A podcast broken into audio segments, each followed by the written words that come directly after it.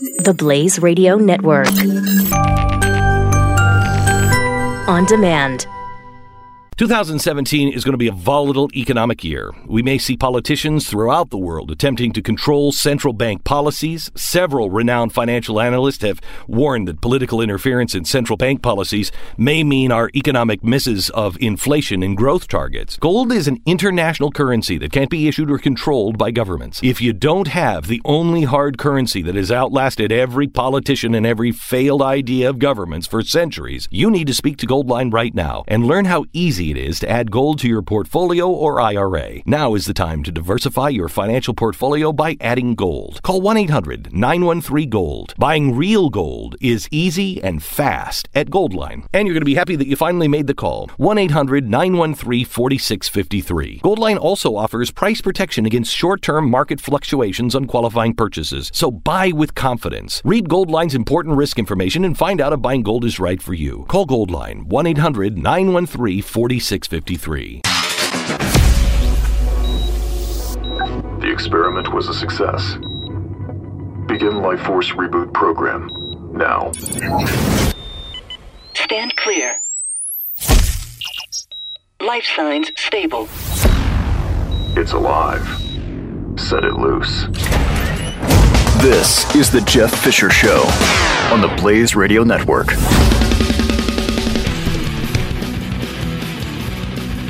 Welcome to the broadcast. 888-900-3393 is the phone number to the Blaze Radio Network and the Jeff Fisher Show. Today, the number is 100. It's just like Sesame Street. 100. 100. Now, of course, you know, we have 100 days of Trump. We'll get to that because it's been an exciting 100 days of Trump. First, though, with uh, with all the things that we have, uh, luxuries, some of them we don't even consider luxuries anymore, uh, that make our life better each day. I was looking back at what they had and didn't have 100 years ago. And some of them are fascinating. For instance, say, uh, you know, in 1915, cocaine had only been illegal for a year. Marijuana was perfectly legal and available for purchase. Doctors regularly prescribed heroin to patients. You most definitely don't get those days back. In 1950, the word teenager was not in use yet. The constitutional amendment granting American women the right to vote had not yet passed. You most definitely don't get those days back. In 1910, there were just over 14,000 people incarcerated in the U.S. for first or second degree murder. The population of Las Vegas, 22 in 1900. I mean, then it started to blast. In 1910, uh, 800. And by 1920, it had over 2,300 residents in Las Vegas. So, I mean, it was booming. The average life expectancy for an American man in 1900, 48.3. Wow. Women, of course, always have outlived men 51 to 1. I think you know why. In 1913, the first dedicated gas station in the U.S. opened in Pittsburgh. That was fast. Before that, selling gas was, uh, you know, a, a side business. In 1940, now that's not 100 years ago, my friends. Okay? It's only 75. when the census collected information on uh, the plumbing in American homes, almost half lacked the trifecta. 75 years ago, not even 100. Almost half of American homes did not have hot, cold water, a tub or a shower, and a flush toilet. Right? So half of the houses, no hot water, no no tub, no flushing toilet. Jeez. I mean, I can. I don't know. I, I mean, obviously, everybody's gone camping and used outhouses, but I think I can. I mean, I, I remember pictures of my grandparents, right? My grandparents, great grandparents, in their home with the outhouse outside, and I still have the uh, the nighttime potty that my uh, great grandparents used. So you'd have a there was a, a you know you'd set the bowl inside the box, a, a wooden box, and so it was your nighttime uh, urination bowl. So you'd use that at night, so you'd have to go outside, and then you'd get up and take the bowl outside, and hopefully you know you'd toss it away from the house. In 1901, Connecticut passed a law that included the country's first speed limit 15 miles an hour, uh, 12 within the city. Okay. City limits is 12. Slow it down. In 1915, the Eiffel Tower was the tallest structure in the world. And it held that um, until 1930, right? In 1938, the U.S. set its first minimum wage. 1938, less than 100 years ago. First minimum wage, 25 cents an hour. In 1910, the average annual per capita income in the U.S., $332. Phew. Now, in today's dollars, that's about, you know, 7,800 bucks. Still, though. Wow. In 1915, many practicing doctors in the U.S. had been educated haphazardly. Medical schools had become mostly diploma mills, and that slowly began to change when the John Hopkins University School of Medicine uh, decided, you know, we should probably um, uh, make these people that want to work on other people be educated. That'd be nice. In 1910, agriculture was the most common industry Americans worked in. 1910, most common industry, agriculture. By 1920, manufacturing had passed agriculture. Wow. I mean, that happened fast. In 1915, the three leading causes of death in the U.S. were heart disease, pneumonia, tuberculosis. 1915, canned beer, modern supermarkets, and Barbie dolls. I mean, Barbie dolls, of course, they were, had not been invented. Like, nobody cares about Barbie dolls or super well supermarkets we care about, but you could always get food. But canned beer. In 1915, the U.S. did not have an, an official national anthem. Ugh. In 1910, seven, almost eight percent, seven point seven of Americans said that they couldn't read or write. Wow. From uh, in 1870, 20 percent said they couldn't read or write. So 40 years later, only 7.7. Uh, you know, we're picking up the pace a little bit. In 1900, only about half of American children between 5 and 19 years old were enrolled in school. Ending formal education for eighth grade was typical. And they had work to do at the farm, right? I mean, uh, half, more, Americans were, it was an agricultural community. Get out there and hoe that field. I want to learn how to read and write and multiply and add and subtract. Okay, go count the rows of corn you're going to plant. Today's number 100. Now think where we're going to be in another 100 years. I mean, it's going to be you won't be able to imagine it. I mean, the future is we're what you're imagining now, you're seeing happening now. Hundred years from now is going to seem like doctors were prescribing heroin 100 years ago. That's what it's going to seem like 100 years from now. Now, when you saw that the doctors, you know, cocaine had just become illegal in 1915, 1910,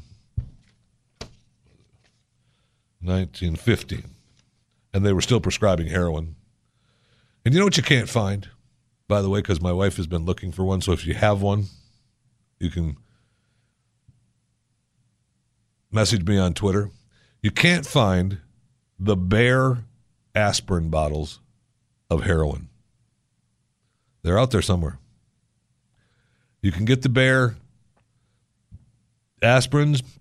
You can get the Bayer. There's the other Bayer that they had here in America, but they nobody has the original, or I say nobody. We can't find the one of the original Bayer heroin bottles.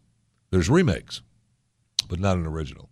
If you have an original, I'm willing to give you like five bucks. Let me know.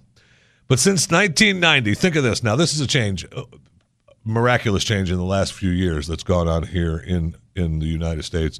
That's fascinating and scary at the same time. Since 1990, the number of Americans who have died every year from drug overdoses has increased 500%. More Americans in 2015 died from drug overdoses than from car accidents and gun homicides combined.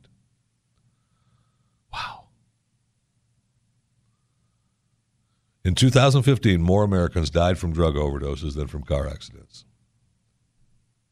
It's the worst drug overdose epidemic in American history. Eh, okay.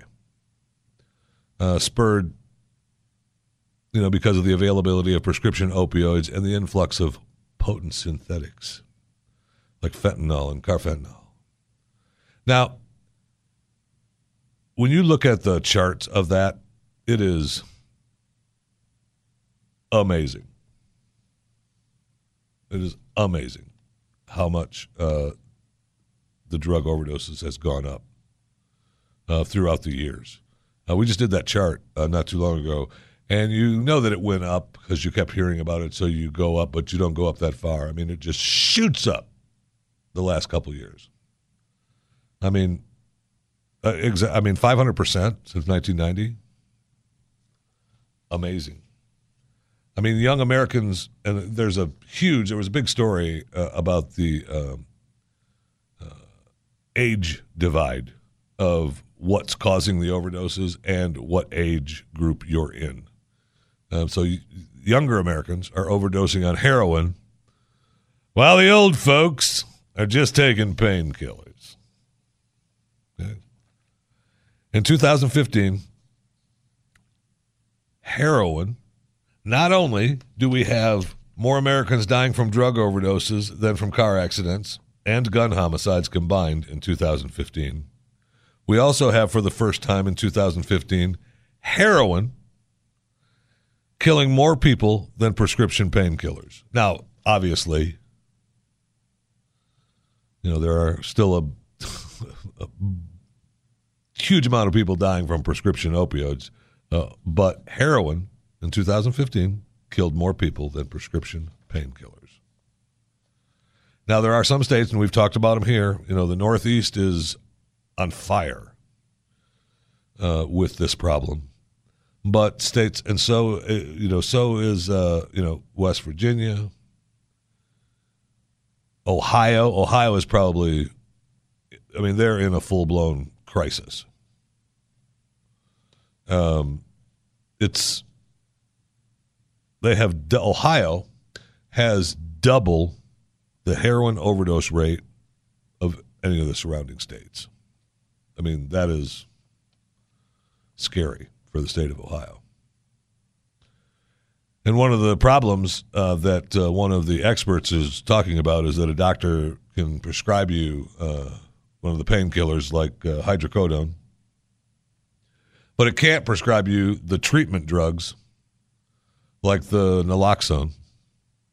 And you know, there's some states that are letting are easing up a little bit on the naloxone prescriptions, but it's also the insurance companies, right? The insurance companies are like, well, you know, that particular drug is really expensive, so no. But if you'd like to, you know, give them some uh, go ahead and give them some hydrocodone. That's fine. Don't worry about it. Heck, they can take, uh, you know, the prescription. As long as the prescription is good, you're fine. But, you know, if you need it, use it. I know you can quote me on that. If you need it, use it. I am a bit, look, I've had a bunch of surgeries. I understand. I know about painkillers, and I know what they do and what they won't do, and, and how and how to use them. But if you need them, use them. And of course, if you're using them on a regular basis for whatever amount of whatever thing is wrong with you, you're going to be addicted. And that's a strong, that's a strange word because it brings up meaning of being addicted. Oh my gosh, uh, he's addicted. Well, yeah, but a lot of the people that are addicted aren't breaking into homes, aren't overdosing because they're using it so that, I don't know, they can be a productive member of society. But it doesn't matter in today's world because you still get treated like a criminal. You're on painkillers. You're a criminal. Today's number 100. 100. We'll talk a little bit about uh, our President Donald Trump's first 100 days. We have an interview with uh, Charlie Warzel from uh, BuzzFeed, who covered the Alex Jones trial uh, down in Austin, Texas, uh, the past nine or 10 days.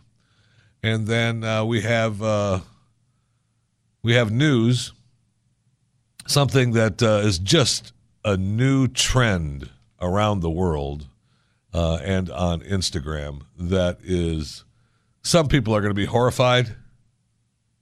I most definitely am not.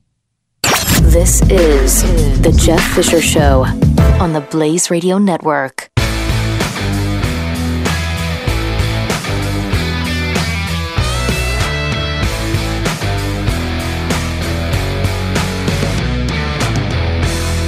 Two thousand seventeen is going to be a volatile economic year. We may see politicians throughout the world attempting to control central bank policies. Several renowned financial analysts have warned that political interference in central bank policies may mean our economic misses of inflation and growth targets. Gold is an international currency that can't be issued or controlled by governments. If you don't have the only hard currency that has outlasted every politician and every failed idea of governments for centuries, you need to speak to Goldline right now and learn how easy it is to add gold to your portfolio or IRA. Now is the time to diversify your financial portfolio by adding gold. Call 1 800 913 Gold. Buying real gold is easy and fast at Goldline. And you're going to be happy that you finally made the call. 1 800 913 4653. Goldline also offers price protection against short term market fluctuations on qualifying purchases. So buy with confidence. Read Goldline's important risk information and find out if buying gold is right for you. Call Goldline 1 800 913 4653.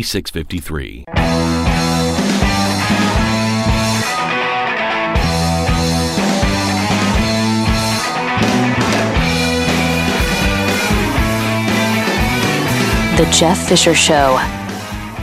Welcome to the broadcast.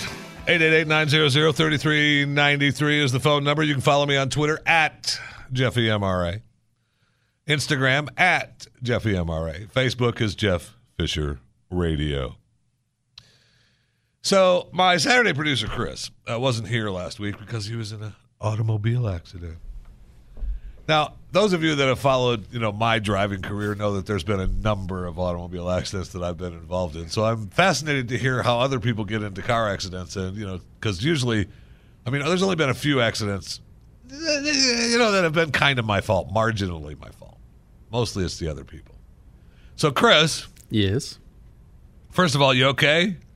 Yeah, I'm all right. I mean, I see you've got you came in with the big wrap around your foot and your leg, and you're hobbling around here like you were actually injured. well, you know, I got to do that for the insurance. Insurance scam. Yeah. Thank you.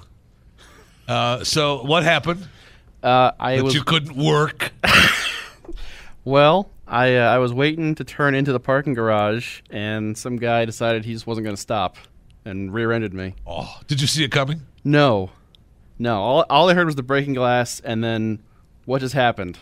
Wow. Yeah. So were there any automobiles in front of you waiting to turn in? Uh, no, luckily Oh, uh, that was clear as well. That you're very lucky. Yeah.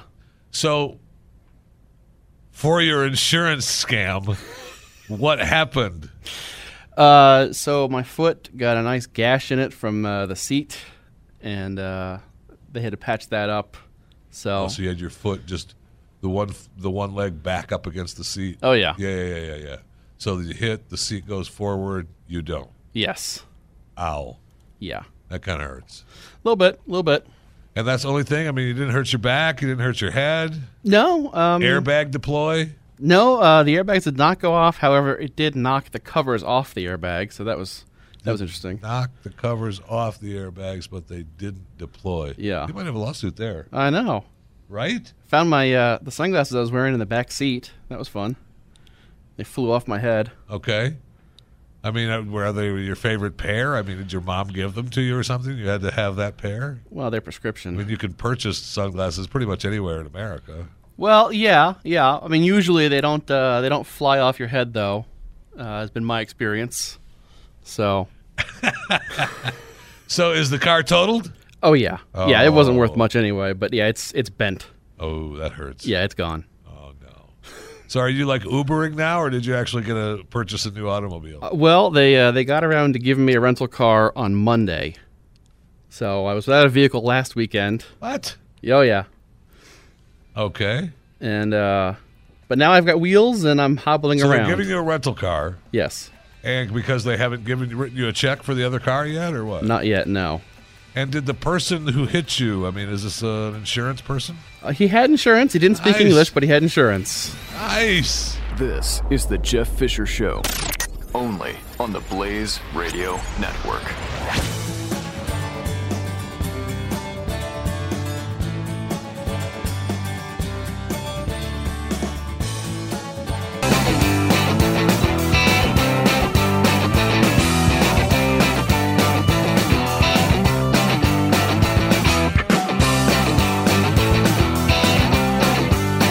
Is the Jeff Fisher Show. What? 888-900-3393 is the phone number. Welcome to the broadcast. That could turn into the word of the day, actually. What? Instead of 100, but we'll stick with 100 for now. So today, congratulations. Congratulations to President Donald J. Trump for surviving the first 100 days. Today is the tremendous anniversary, the wonderful anniversary. He said uh, earlier this week in an interview that uh, he he didn't think being president would be so darn hard. You know, look, he was he was busy before with his you know with his previous life, but uh, now that he's president, he just oh man, it's a tough job. He didn't didn't plan on. Uh, it being so hard. But during a little uh, one-on-one interview on Fox News, uh, he reminded us of this. I think we're doing tremendously well. I don't think anybody has ever done this much in 100 days.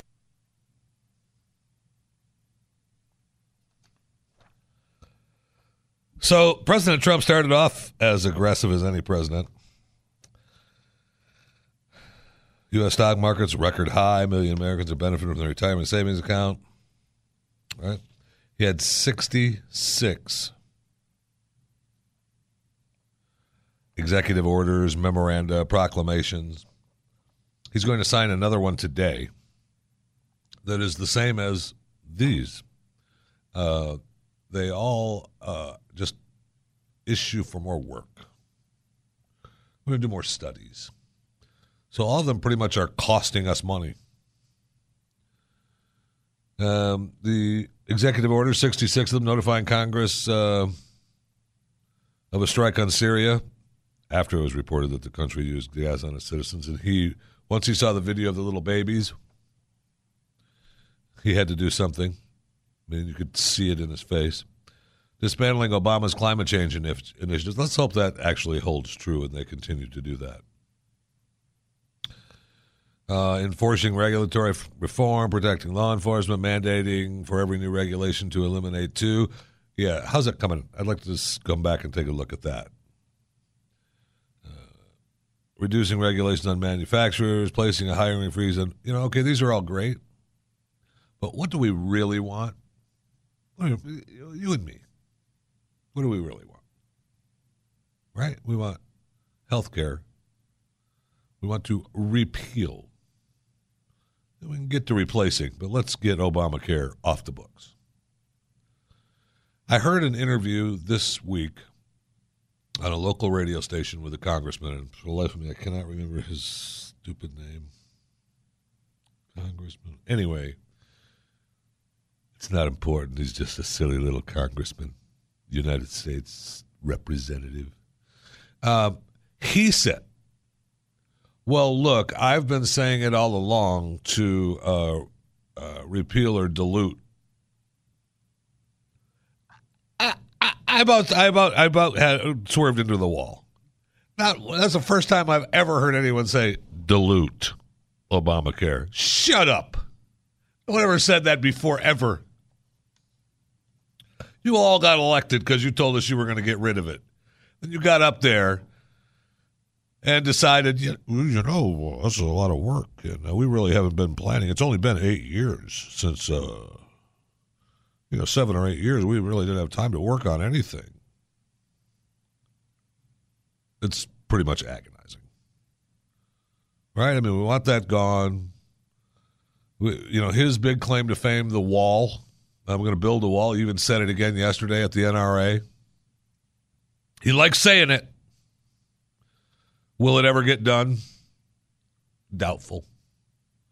Do we really need it? Well, you know, we probably we probably should have it. Yeah, it certainly hasn't hurt, and and the the rhetoric that has slowed down illegal immigration will only work for some you know a little while longer, and then they're going to decide, hey, you know what? Nobody's doing anything. We could probably just continue to go, and then they'll come back. So let's get the thing done. I know Ted Cruz uh, issued a, you know, he wants to uh, use uh, El Chapo's money to uh, start building the wall, which I'm okay with. What's El Chapo doing with it? Nothing. Right? Nothing. We've got a few countries in the first hundred days that uh, the Donald has, uh, I'm sorry, President Trump has, you know, created created a little issue with just a few. I mean, um, he's a great negotiator, and he's a you know he's a great uh, a great person. Everybody likes him. So you know you find it hard to believe that uh, we've already got a you know a little beef with Canada. Of course, we still have the beef with Mexico with the wall. I mean, of course, I mean that's going to go on forever. You know that. Uh, of course, we've got the beef going on in uh, North Korea with uh, little Kimmy. Now, uh, Kimmy fired another rocket yesterday, just trying to look. China needs to get little Kimmy under under control. Gene needs to go over there. Maybe you know, order a cake from Mar-a-Lago, big piece of chocolate cake, and bring it over to little Kimmy. Sit down with them, have a big, beautiful, thick piece of chocolate cake, and say, uh, "Look, little Kimmy, here's the deal. Have a little bite of your chocolate cake. There you go."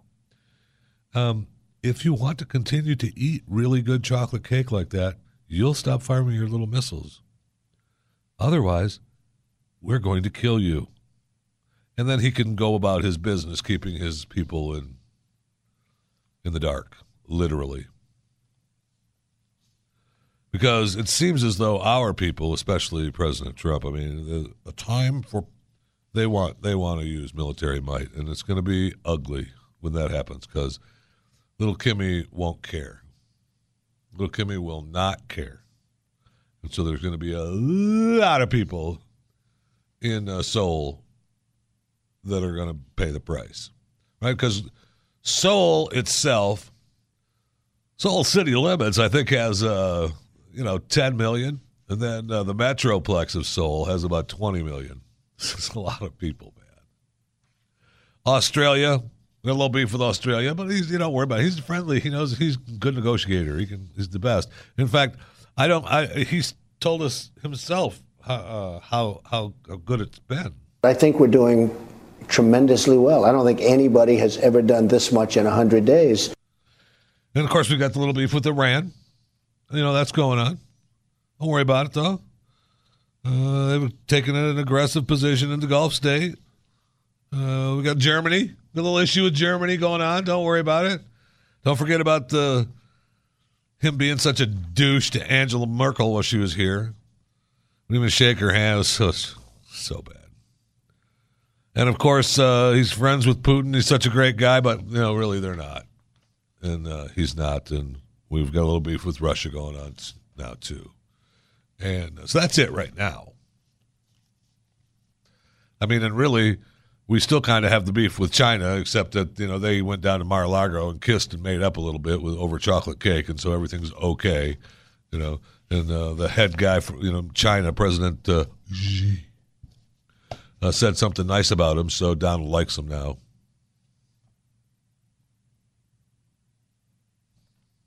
I think we're doing tremendously well. I don't think anybody has ever done this much in 100 days. Congratulations. First 100 days. Uh, first 100 days to our president, uh, Donald J. Trump. And uh, look, if you don't know and he's been busy, right? I mean, he actually has been busy. Has he been? Has he been busy to the point where he's accomplishing something? That is another question, right? But he's been busy. There's been reports that they got to keep him busy because he, you know, he gets bored. He goes down to Florida. When he goes to Mar-a-Lago, then he's on his own, right? He's out there golfing. He's able to tweet. He talks to other talks to friends of his, and then he gets an idea, gets a hair up his butt, and then it's all over. So they got to keep him, you know, keep him focused, keep him busy in Washington D.C. They he brought he busted in all the senators for their little North Korea chat. All of them came out of there going, "Huh?" Because there was nothing new. Uh, it was kind of a whirlwind cluster. Uh, originally, we heard that uh, it was uh, uh, the turtle that called them all together, Mitch McConnell. And then uh, to give him a little update, and then Donald was like, "Hey, you know what, Mitch, bring him, in, bring him over here to the White House. Don't don't worry about that building over there that you've got for your people. Bring him over to the White House. Look, I got nothing going on. We'll set them up in the back and we'll have a meeting. We'll bring everybody. You know what? I'll get the generals over here. I'll get Pence. I'll pull Pence back from North Korea a day early. Everybody will think it's for a war reason. And then, uh, you know, we'll have a little meeting here. So just set that up. I call my buddy. Uh, my buddy Frank's got some buses he's going to rent to us. They'll ship us over. Don't worry about it. So bad. And one of the things he said, I heard, uh, I heard, and I didn't see this. So i have got to find it where he said that he missed driving. You ever see Donald Trump drive? Now, seriously. Now, you've seen pictures of him with cars. But every time you see Donald Trump, he's getting out of some kind of limousine. Right? Now, maybe maybe he, you know, likes to take the, you know, take the speedster out on the weekends. Because there's nothing like, you know, taking the speedster out in Manhattan on the weekends. But uh, I get it. But I, I can kind of understand that actually. If he actually is a driver, which I barely believe, I can kind of understand that. Because while I really love to be driven around, and it's you know it's it's nice not to have to drive. It's also pretty nice to drive. That's a pretty freeing experience, right? I mean, it's I mean that time is yours. You're in an automobile that's your automobile that you've either purchased, rented, whatever, stolen, whatever, however you got the car. But you're in there on your own, going where you want to go. You listen to what you want to listen to. You're thinking about what you want. To, I mean, it, that's you. That's your time, your space. And that I mean, that's the American dream, right? The American roads. We had the lady on uh, the Glenn Beck radio program uh, yesterday telling us that she looks for she's looking at the automobile industry as a beacon of how the economy and what's going to happen in the future to the country. And her thoughts were that uh, it's the next, you know, it's going to crash soon. And when it does, there's going to be big trouble. Well, the reason that it's been propped up for so long is that that's the American dream, right? I mean, freedom, cars, we go where we want. We drive where we want. We do. That's that's the American deal. Automobiles. We're based on that. So if that goes away, you might not be hearing uh, our President Donald J. Trump saying this. I think we're doing tremendously well. I don't think anybody has ever done this much in 100 days. I mean, how can you disagree with that?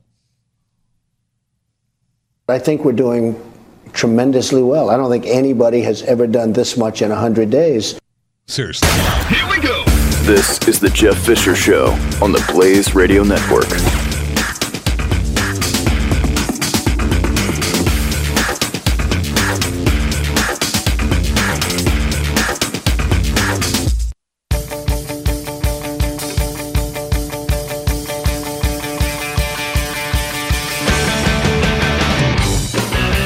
Jeff Fisher Show.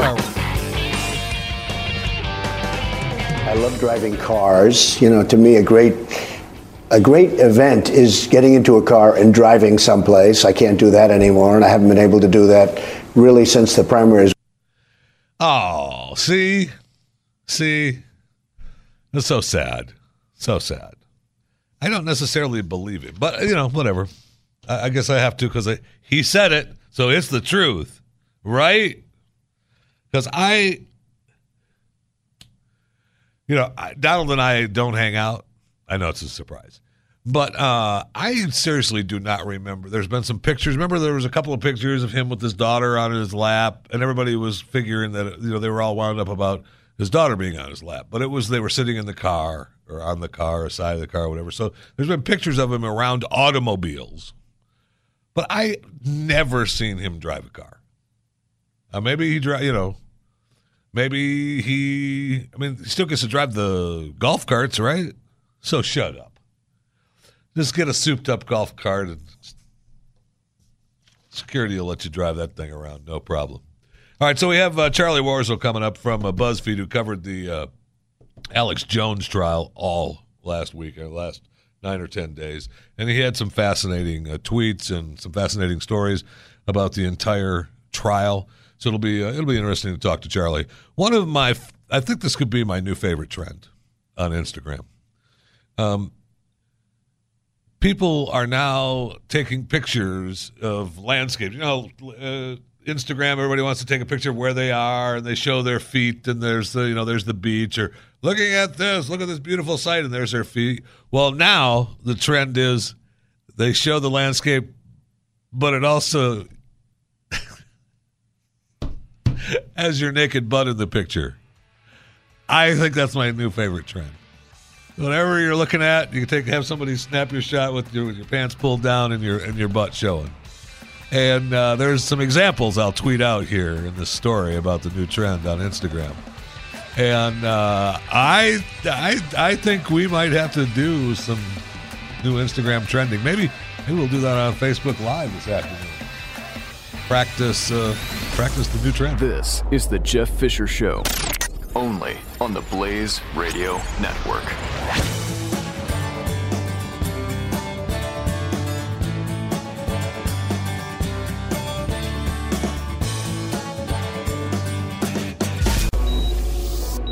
The experiment was a success. Begin Life Force Reboot Program now. Stand clear. Life signs stable. It's alive. Set it loose.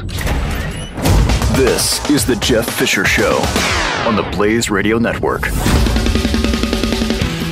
Welcome to it. 888-900-3393 is the phone number. If you'd like to participate, you can always follow me on Twitter at JeffyMRA. And my guest, Charlie Warzel, you can follow him at C Warzel on Twitter.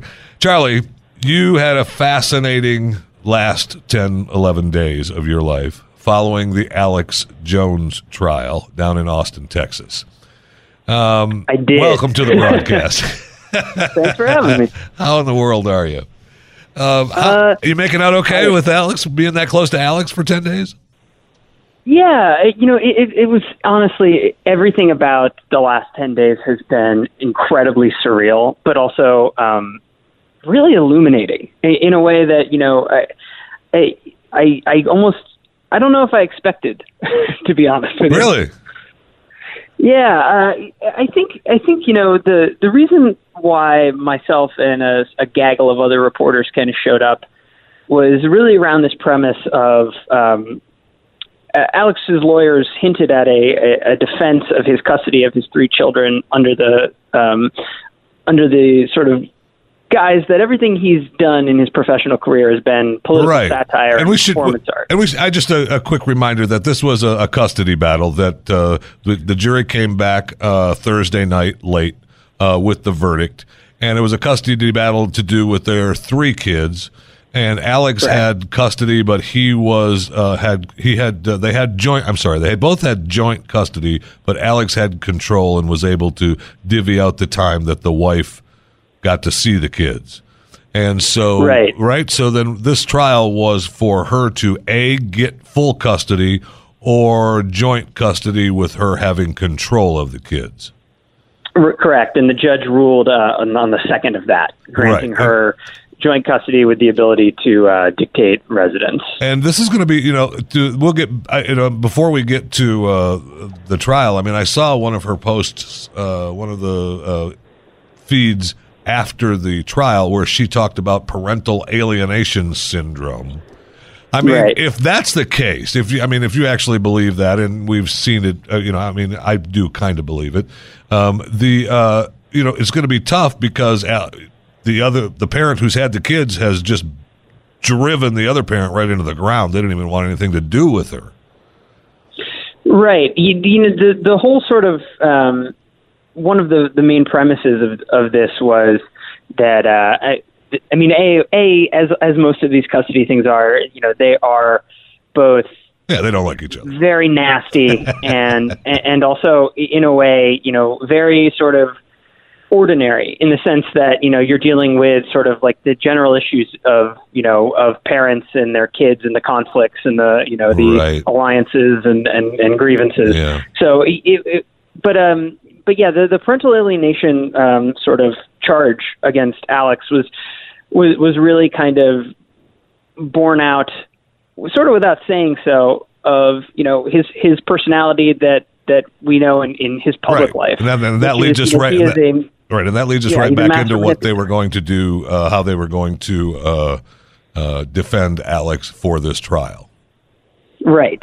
Yeah, and and so his his, legal team's defense was this performance art political satire um, defense, or that that's sort of what they foreshadowed uh, right at the start of the trial, and uh, and so that's really what led uh, I think a lot of the media, the national media attention. You know, I I came down and didn't really expect it to sort of blow up as big as it did in terms of interest um, from the national media, but I think what the alluring question here was was can you know can we sort of under oath get to see a separation of Alex Jones the person and Alex Jones the professional and how much of this stuff does he really believe Yeah, because I mean, for a long time, uh, having been a uh, having been a, a fan of Alex, and I say fan, not really a fan, but more as a, a looking at him as a sideshow. Um, that uh, you know he would. I mean, his belief was, "This is me, is me," and so for him to have to say in court that it wasn't him, I mean, that puts a big cringe on his business.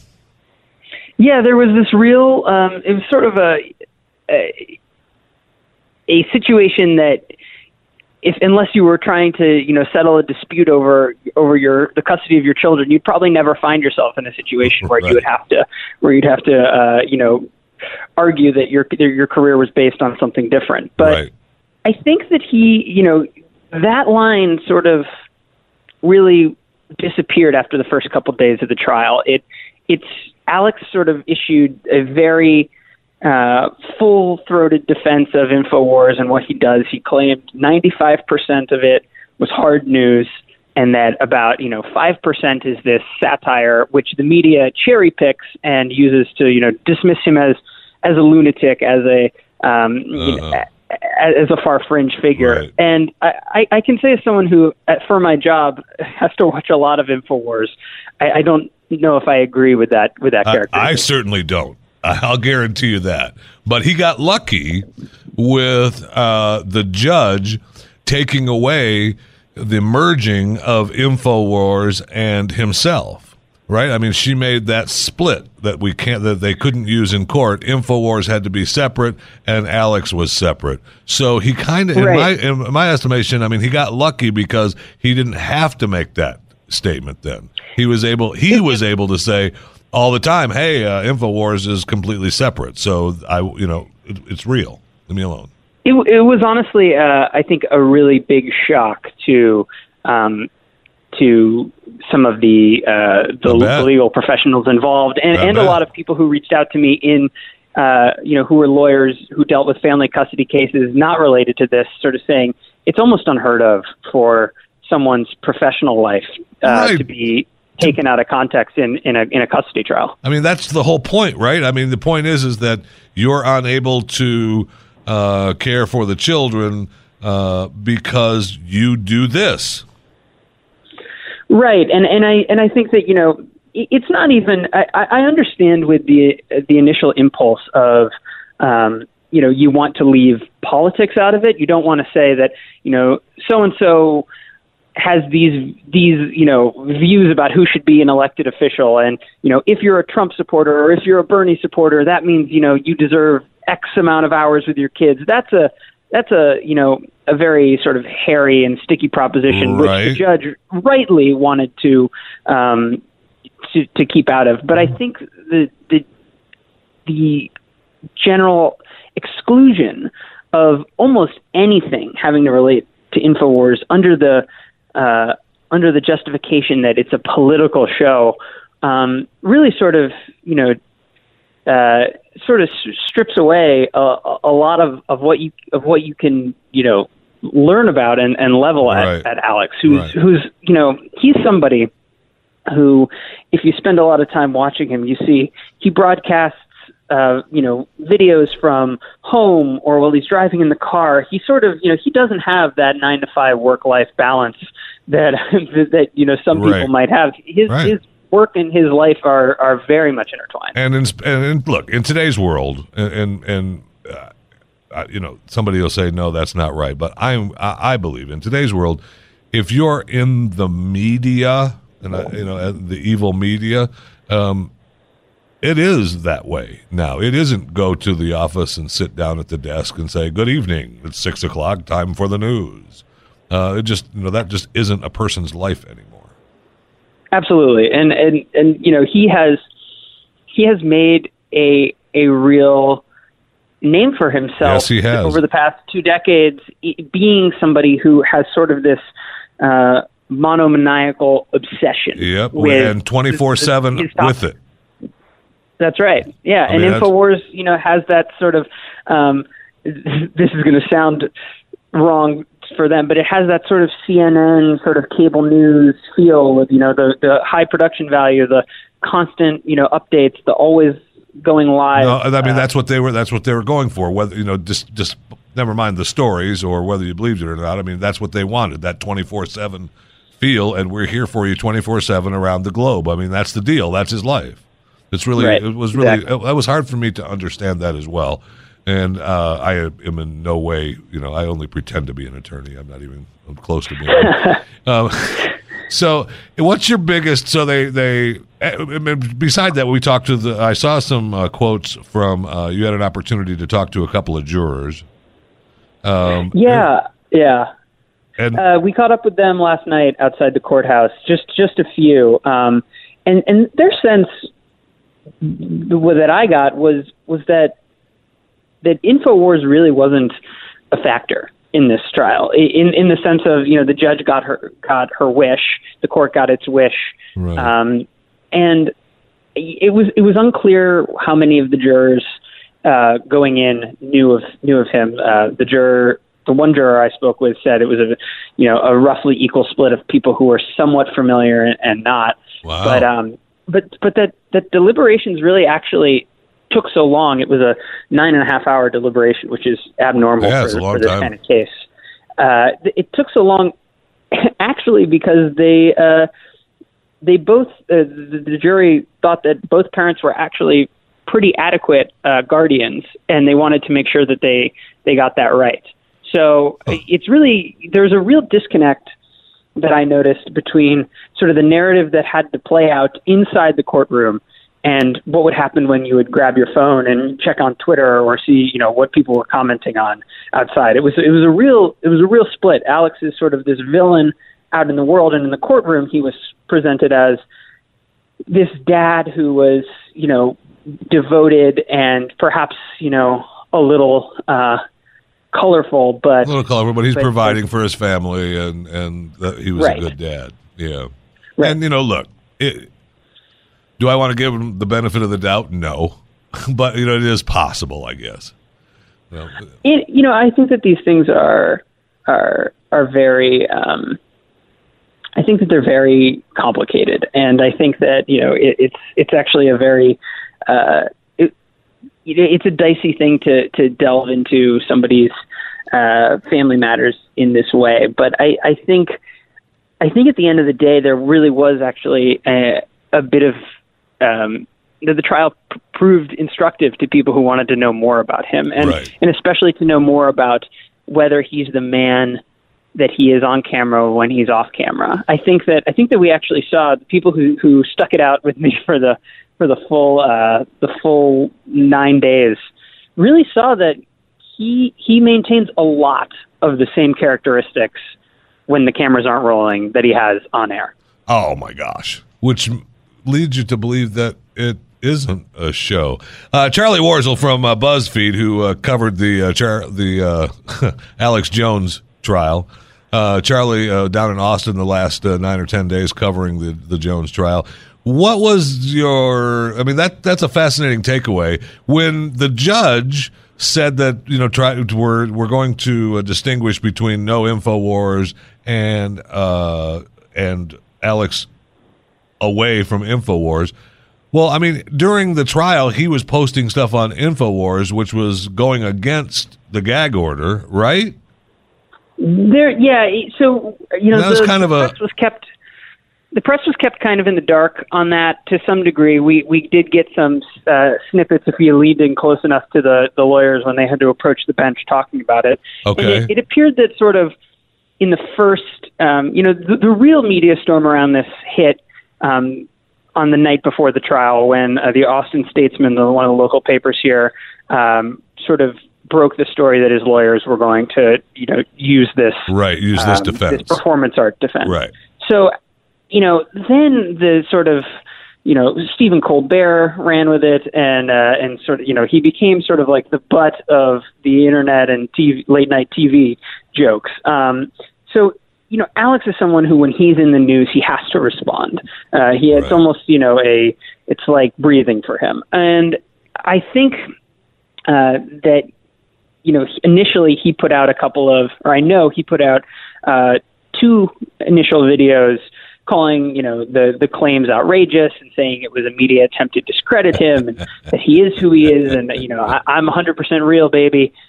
And I think that uh, Yes, he was admonished for that, and and so those videos kind of uh, took a different turn. They stopped being about the trial necessarily, um, and you know mentioning custody of his kids, and sort of focused more on I'm Alex Jones. I'm Right. you know I'm I'm I'm a target. It's, it's all on me. One of the things that came uh, from this trial that I found uh, very fascinating was uh, the profitability of Alex Jones's company.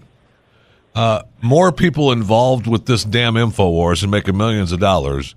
Uh, I'm doing it wrong. I you I, I don't know about you, Charlie. I mean, maybe you're doing it right, but when Alex Jones and the wife and the mom and dad are all making millions for selling uh, tree bark supplements, I'm doing it wrong. conspiracy uh, is good business. I think is, what, is one thing that we learned here. I, you know, there was, um, I, I believe, at one point there was a, a, a report of you know roughly forty thousand dollars a month or, or something to that degree, some, something very very high being being paid to his ex-wife. Well, plus, he Um, gave her. He gave her. I think in the initial divorce, there was reported that uh, he gave her an, uh, three million on top, three or four million on top of that, right? Plus the yeah, plus the and, monthly. and, and, a- and a few a few numbers uh, a few numbers trickled out, including uh, at one point um, uh, Alex's parents uh, both testified uh, on his behalf and and mentioned that uh, the quote unquote family business, uh, which is a which is a, a great way I think to refer to Infowars. Yeah, no uh, the family business um, netted them a couple of million of dollars, millions of dollars, um, and that's just you know the um, his parents. Uh, I think Right. his father has has some stake in the in the business, but but it does sort of speak to the sort of you know um, Infowars' finances are aren't aren't uh, public and. He is uh, he plays those things pretty close to the vest, but it Yeah, gives you sort of these glimmers of insight into um, Yeah, I mean, I know, I, I get the plan. I mean, I get the plan. All the, you know, all the product that advertises on his radio, TV, internet, and website is all his product, and so that product, you know, just rolls back into the company. I got, I got the plan. I'm just doing it wrong, and I feel like an idiot. Uh, I mean, It's, there's still time. There's still time to, uh, to start hawking the supplements. I think. So. Dad, is that you? Um, Charlie Warzel from uh, BuzzFeed. All right, Charlie. We, you know, Alex. Alex is back to being Alex Jones, and uh, he can pretend once in a while that he's really bummed that uh, he didn't. Uh, he doesn't have the uh, joint. He doesn't have his kids. Uh, the wife tells him when and when he cannot have the kids. But he'll be able to eat, uh, you know, as much chili as he wants and forget how old the kids are whenever he wants, which was a great piece from that. it was a very surreal moment to uh, to hear somebody claim that their uh, short-term memory had been erased by uh, by some uh, five-alarm chili. Right. Yeah. It was just- it was certainly we were we were kind of agape in the mouths agape in the courtroom when we heard that. Not sure if it was uh, something that we'd misheard, and it turns out uh, turns out to be true. Yeah. Was it now when uh, in the courtroom? I mean, he had talked about that in a deposition, right? You didn't remember what how old his kids Correct. were, or whatever. And then who asked him about it in the courtroom? Um, one of uh, one of one of his the attorney. attorneys. Right, okay, Yeah, that's what I thought. Yeah, yeah. started started the um, um, one of one of the attorneys was um, was a sort of a fierce cross examiner, and and the, and the real um, sort of drama came from I, I believe his charge. Um, was to sort of throw Alex off of his game and sort of to rile him up, and and he started the uh, Alex's cross examination, uh, asking him, uh, "You didn't have any uh, chili this morning, did you, sir?" And Alex shot back, "Was that a joke?" And um, and then um, the attorney sort of went into the, the deposition anecdote, and and it really sort of uh, it started him off on on a note, um, a very surreal, sort of ridiculous note, and it only kind of increased from there. All right, Charlie Warzel from BuzzFeed. So, what's next on your agenda? Whose trial are you going to sit through now? Well, you know, I'm not a I'm not a court reporter. Get outta uh, here. of What? Kind. And uh, and and it, it's it was incredibly fascinating. I don't know if I'll be sitting through uh, any more trials in, in the very near future, but um, you know, I, I've at BuzzFeed we've always kind of been.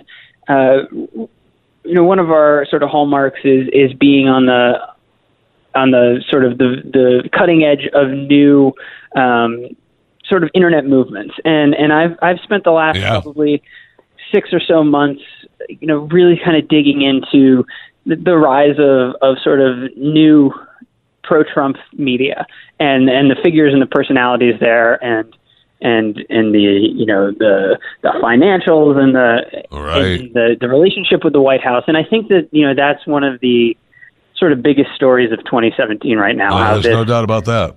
But listen, I mean, I mean, our, so our president said uh, just the other day that he didn't realize that the you know job was going to be so hard. So you know, it's good he's at the helm. Anyway, it is, it is a pretty it was a pretty wild interview there. Charlie, thank you for coming on, man. I appreciate it. I know it's Saturday. I'm eating up some of your time. You had a busy last nine or ten days, and you want to get some rest. So, Charlie Warzel from uh, BuzzFeed uh, at C Warzel uh, on Twitter. Thank you, man. I appreciate it. Thanks for having me. This is The Jeff Fisher Show. on the Blaze Radio Network.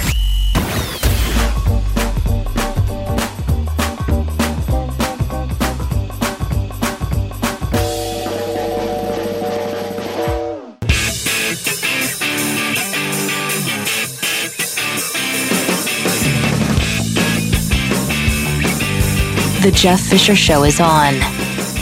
That it is. Welcome to it. Thank you so much for uh, Charlie Warzel for stopping by and talking to little Alex Jones.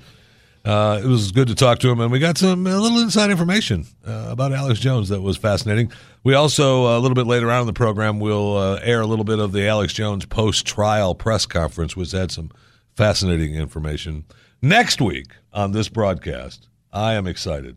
Next week, we're going to be broadcasting from the Kentucky Derby the Kentucky Derby. I am excited about going to the Kentucky Derby. I had an opportunity to say yes or no, and when I said something to my wife, my wife was like, "Oh, you're going." Apparently, she's in love with going to the Kentucky Derby and wearing the hats and sipping mint juleps. So, fun we will have at the Kentucky Derby, broadcasting live next week right here on the Blaze Radio Network. This is The Jeff Fisher Show. Only on the Blaze Radio Network.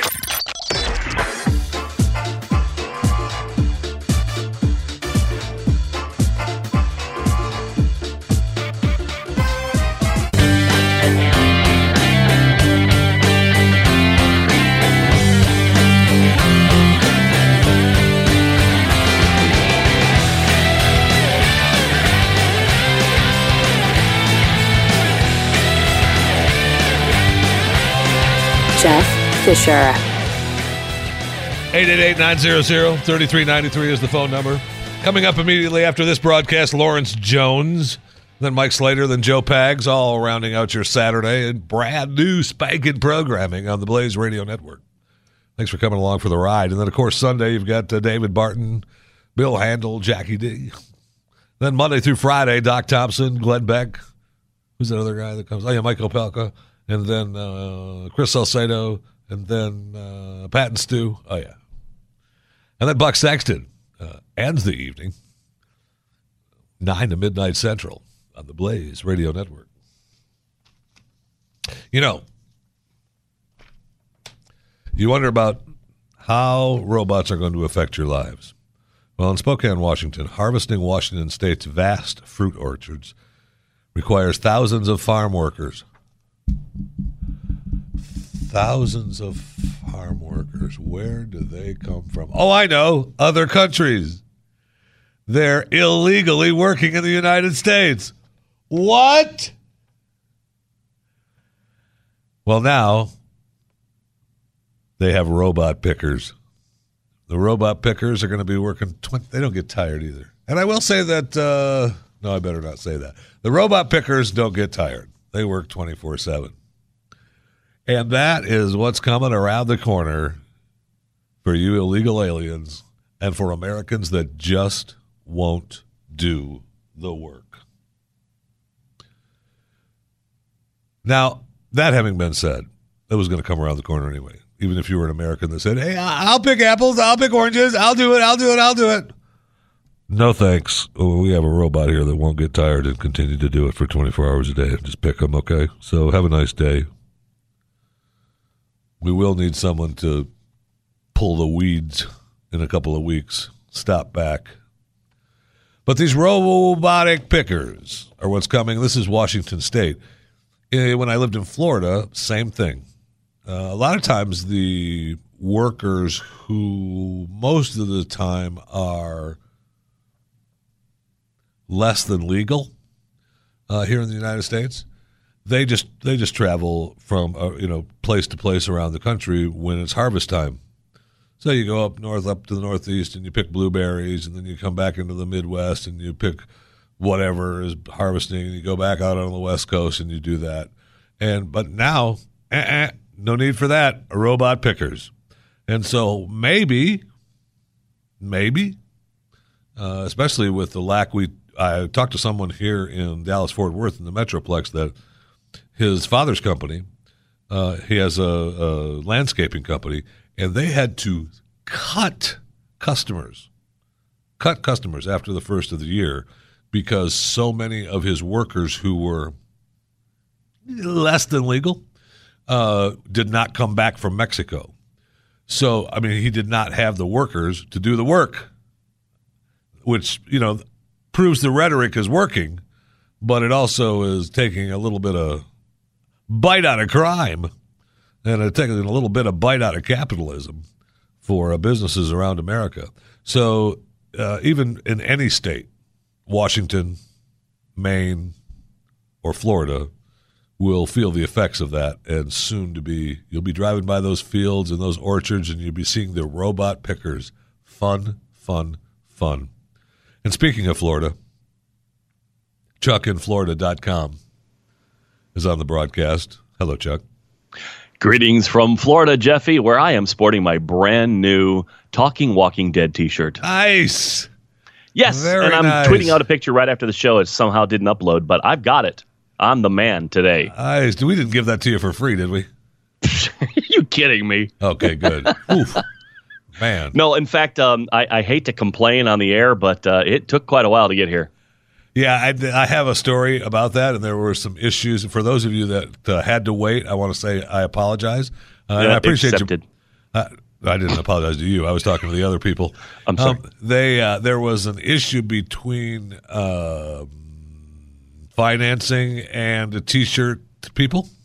Oh, you ran out of money. I get it. uh, okay. It's kind of a it's kind of a Ponzi scheme that we're running on these T-shirts. Right, right. And uh, so, uh, I, and I don't know the whole story. I just know that uh, the lady who takes care of the T-shirts said that she uh, had become frustrated, and I I questioned why she was frustrated in an email, and then she wasn't frustrated anymore. So, She unloaded on you, huh? I, I mean, I got uh, amazingly not long after the email, there was uh, funds to purchase the T-shirts. Very nice. So Well, uh, it was just high it was just a mix. very it well just, done, and just, I love the it was graphic. just a that mix was up. awesome graphic on the front It was just a mix up, and the graphic was actually, uh, you know, my wife did that. I got to give her a props for that. the real Mrs. she- Jeffy did that graphic. Yes. Yes, yes, she loves it. She was happy with it. She did a uh, great job. I, I showed my wife, and she was like, "Wow, kudos to Amber. That was awesome." Well, listen, and I want to be sure that you realize now. I mean, you might not know this yet, but that's not real blood. on What? T-shirt? I know, I know. I, I want a refund. I'm just saying. I, I, I spent long hours working on zombies last weekend, and again this afternoon we got more zombies. For what? What Did are you you hear about on? the contest? Huh? What are you working Huh? on? Did you hear about it? Tell me the contest. It's a Florida story. Does that does that help? Just tell me the contest. Okay, the contest. BMW had somehow acquired Daryl Dixon's bike. And we had a contest in Florida to see what filmmaker could make the best BMW Walking Dead commercial. What? It was a fun day. Did you you had win? a bunch of volunteer filmmakers and actors show up and get See, made up. that's as a problem. Everybody- everybody- we poured blood all over everybody, and we shot a commercial. It was awesome. What was the? and we might win a bike. if I get the bike, I'm taking pictures. Just saying, I'll, I'll send you pictures. That's the best I can do. when do you find out if you won? Uh, this evening, as a matter of fact, Will we're you- going to Sarasota BMW for BimmerCon is the uh, hashtag, and we will be uh, displaying our video. It's on Facebook and uh, YouTube today if you do the hashtag B I M M E R C O N. And uh, yeah, I'm, I'm pretty proud because we had probably one of the best teams I've ever worked with, and they all volunteered an entire Saturday. That's a problem right there. The whole this whole volunteer thing is starting to piss me off. Well, come on, not is Florida. you know, we. You're supposed to we're work not for exactly money. paying filmmakers down here. That's a good point. Yeah. That's kind of a good point. So point. I have some So do- other you interesting seen- Florida news if you should be interested. I might be in a minute, but let me. I'd like to ask you a couple more questions about your all means, stupid thing, about your stupid BimmerCon thing. so, have you seen any of the other ads? Um, shall we say the competition was light? Really? Not, Yeah. Um, So are you throwing down the gauntlet saying you're going to win? not not kind of like uh, doing a neener neener in your face thing, but uh, oh yeah, we got some really good quality film on our side, and uh, ChuckinFlorida.com. you know the other guys did down. nice. They they they put a forth an effort. You know, I'm not going to badmouth them much. Wow. so what do you win if you win? We win a forty thousand val- valued at forty thousand dollar, uh, actually uh, Walking Dead shown and ridden by uh, Daryl Dixon, his his old bike. They're going to give you the bike? We are we are getting the bike. Yeah, if we win. Look, that's where Daryl's butt was. you Oh, that's think I exciting. can charge people to sit on the bike where his butt was? Yes. I was butt to butt with Daryl Dixon. You can hashtag that butt to butt. Make it a Butt contest. to butt, Daryl Dixon. That's just what I needed on my uh, Facebook and Twitter feed. There Yeah. you go. It's all yours. You're welcome. I'm Thank here, you. I'm here for you. yeah, so what do you got for me? So today, one of my new favorite stories I just found as I was uh, coming on the air: catch a Florida python, win a T-shirt. Really? You know, just so kinda people realize, the python is not native to Florida. These dumb butts who go out there and get this this massive snake as a pet, they usually buy it when it's a cute little baby and they put it in an aquarium and they feed it mice and they think it's cool and then it's 15 feet long and they don't know what the hell to do with it. So they set it free. and it it's just pervasive, especially in the Everglades and the swamplands. And so, Florida Wildlife Commission has, for the last oh several years, sent out people on a python Yeah, hunt. On a python hunt. Yeah, they do that with gators too. Oh, y- yeah, but they actually license the guys with gators and they sell, you know, the the uh, uh, tags and so forth. But the you gotta love Florida. Florida Fish and Wildlife Commission has announced Monday that it's launching the Python Pickup Program, in which anybody who captures a python in the wild can simply submit a photo of the snake he or she caught in order to win. I think Each I just got a sign. snake- I think I just got a sign. I'm sorry. I don't mean to cut you off. I I I, I just got I got a sign that Right. th- I could actually win something today. While I'm talking to you, I look up at the television screen and Right. there's Burt Reynolds telling No, me stop. telling me that I have an opportunity to win a fully restored 1977 Bandit Trans Am. And Yeah. I I mean, come on, that's a sign, right? That is that is totally a sign. It's a sign. It's a 2017 Bandit Dream giveaway, and there's Burt. And and Burt, I know is your hero, and uh, I mean, with you on the air talking to me, and I see Burt Reynolds on the screen. I mean, that's a sign. He's going to So- give you an autographed hat. He's going to autograph the Bandit. I mean, those. Uh, it's a sign, right? I can win. Do we have to submit a video or something? Can we use the same one, the Daryl Dixon butt one? Sure, why not? I'm sorry, I, can- I I, can cut sw- you off because you were so mad out. at the you were so mad at the the the Python people. No, 'Cause they're I so think it's a great contest. You know, every every every amateur snake catcher gets a Python pickup T-shirt and is entered in drawings for prizes that include snake hooks, custom engraved Yeti tumblers, Plano Sportsman trunks, GoPro GoPro cameras, and Badlands backpacks, according to a news release. That's kind of cool. Uh, yeah, plus, the next month you have a chance at winning a hundred dollar gas card. I mean, come on, gas is gas, right? And when you're running around in the Everglades, So I get this truck- stuff after I get the Python because it would seem to me to get that you need that stuff before you get the Python. if you're going to give me a snake hook, you know, I mean, And a and GoPro. show- right? right? It would You- be it would be sensible if you equipped your teams with this stuff, but no, Right. anybody can enter. It says, uh, where was it? The the quote here was. Um, uh, he contended that it would be smarter for anyone who spots a python to call the wildlife agency hotline and let a professional catch it. Yeah, it's possible that it might be a smart move. Yeah, it says a, uh, uh, Bill Booth, who is a Python, a Brandon-based Python hunter, who was featured in National Geographic, said, "I'm pretty shocked that they would allow somebody to do something like this." Are you, Bill? Bill's only Kinda- shocked because you're taking sorta. business away from him. Right, right, and they didn't have the Wild Ge- uh, Geographic team out there chasing him uh, and showing how he picks up snakes. That's great. So I see a headline uh, earlier this week about um, something that I'm very familiar with, uh, and that is uh, xylophones. And, First time ever, a defendant has been charged in connection with a xylophone rage incident.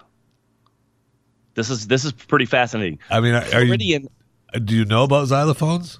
I, I'm very familiar. Okay. I, I actually played percussion in high school and uh, got to, to to tinkle the uh, ivories there. And uh, okay, well, maybe more like wood, but they were uh, yeah, they were xylophones abounding. And according to investigators, Floridian April Encarcion, 43, was collared earlier this month on domestic battery after police responded to a residence in Fort Walton Beach where she had taken a pot of grease and poured it on the male victim. Now, luckily, this was cold grease that she dumped on him. Oh, but well, uh, uh, yeah, I, I was thinking this is going to get really nasty, Yeah. but no. Yeah, the victim had wet spots on his t-shirt and shorts, and there was a puddle of liquid in the ground, and uh, that was it. she poured a bucket of cold grease on him. And apparently, Good she went to do? jail for three thousand dollars bond and confessed to the attack, but she was also um, So she- outstanding on a contest plea to f- felony charges of battery on a police officer. So she she threw cold grease on this guy for what again? He wouldn't stop playing the xylophone, and she asked him twice. I mean, you know, Bastard. what are you gonna do? You've been told. I told you again. Now you get the I, bucket. I asked nicely. You Right. didn't do it. Yeah. I'm asking one more time. You didn't do it. I'm going to pour a bucket of cold grease on you. Who has a bucket of cold grease just laying around? I'm I'm wondering. Well, I mean, everyone does. That's what you cook with. in Florida, in Florida, if you have bacon grease now, that's you know good for making biscuits. It's good for the pan. It, whatever you have it for, it's just handy to have around. and for But those of you that uh, have buckets of grease on your stove or in your kitchen, don't get caught pouring it down the pouring it down the the Oh. drain outside on the street. the, the drain is on the side of the street is a bad place for man, that. they get uh, they get mad when you do that. Yeah, you you didn't get like f- fined or anything for that, did you? They get mad when you do that. You're listening to The Jeff Fisher Show, the Blaze Radio Network.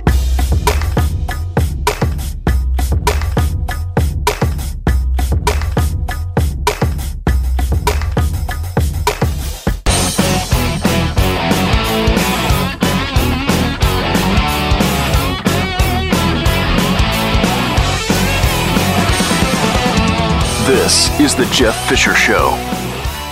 Welcome to it. 888-900-3393 is the phone number. Couple of uh, breaking animal stories from this past week. Uh, one was a huge fake news story, and it's everywhere. The wild boars overrun Islamic State and kill three militants. You know that's fake news. That story is too good. It's too good. It's too perfect, and it uh, it's fake news. Wild boars.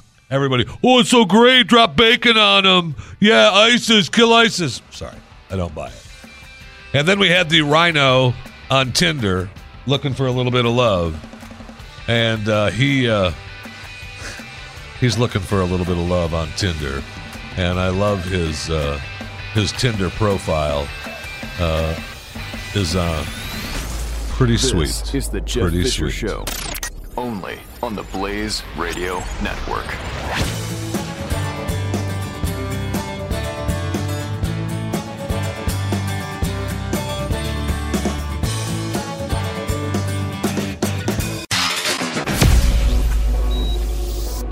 The experiment was a success.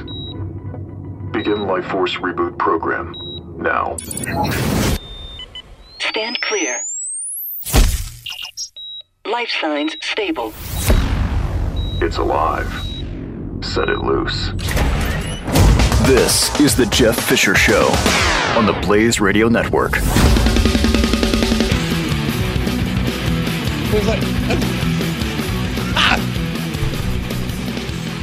Oh, you know,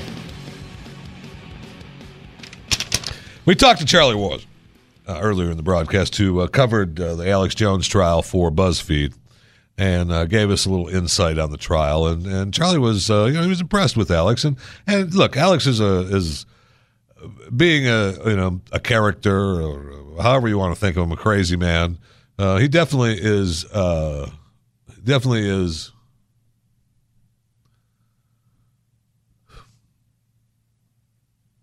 whacked out of his mind. uh, crazy, uh, a star, knows how to work the game, plays the game, knows uh, he knows how to work the system, and he's worked it well for many years and made quite a bit of money. Good for him.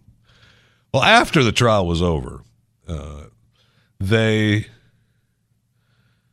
did a live feed. There were press out there for this press conference, and the whole thing lasted about 40 minutes. I mean, it never ended. And then when he got done talking to the the press, he walked over to some building a block away, went upstairs into some room, and then he went over all the court documents with everybody and talked about see you on Sunday, uh, God willing.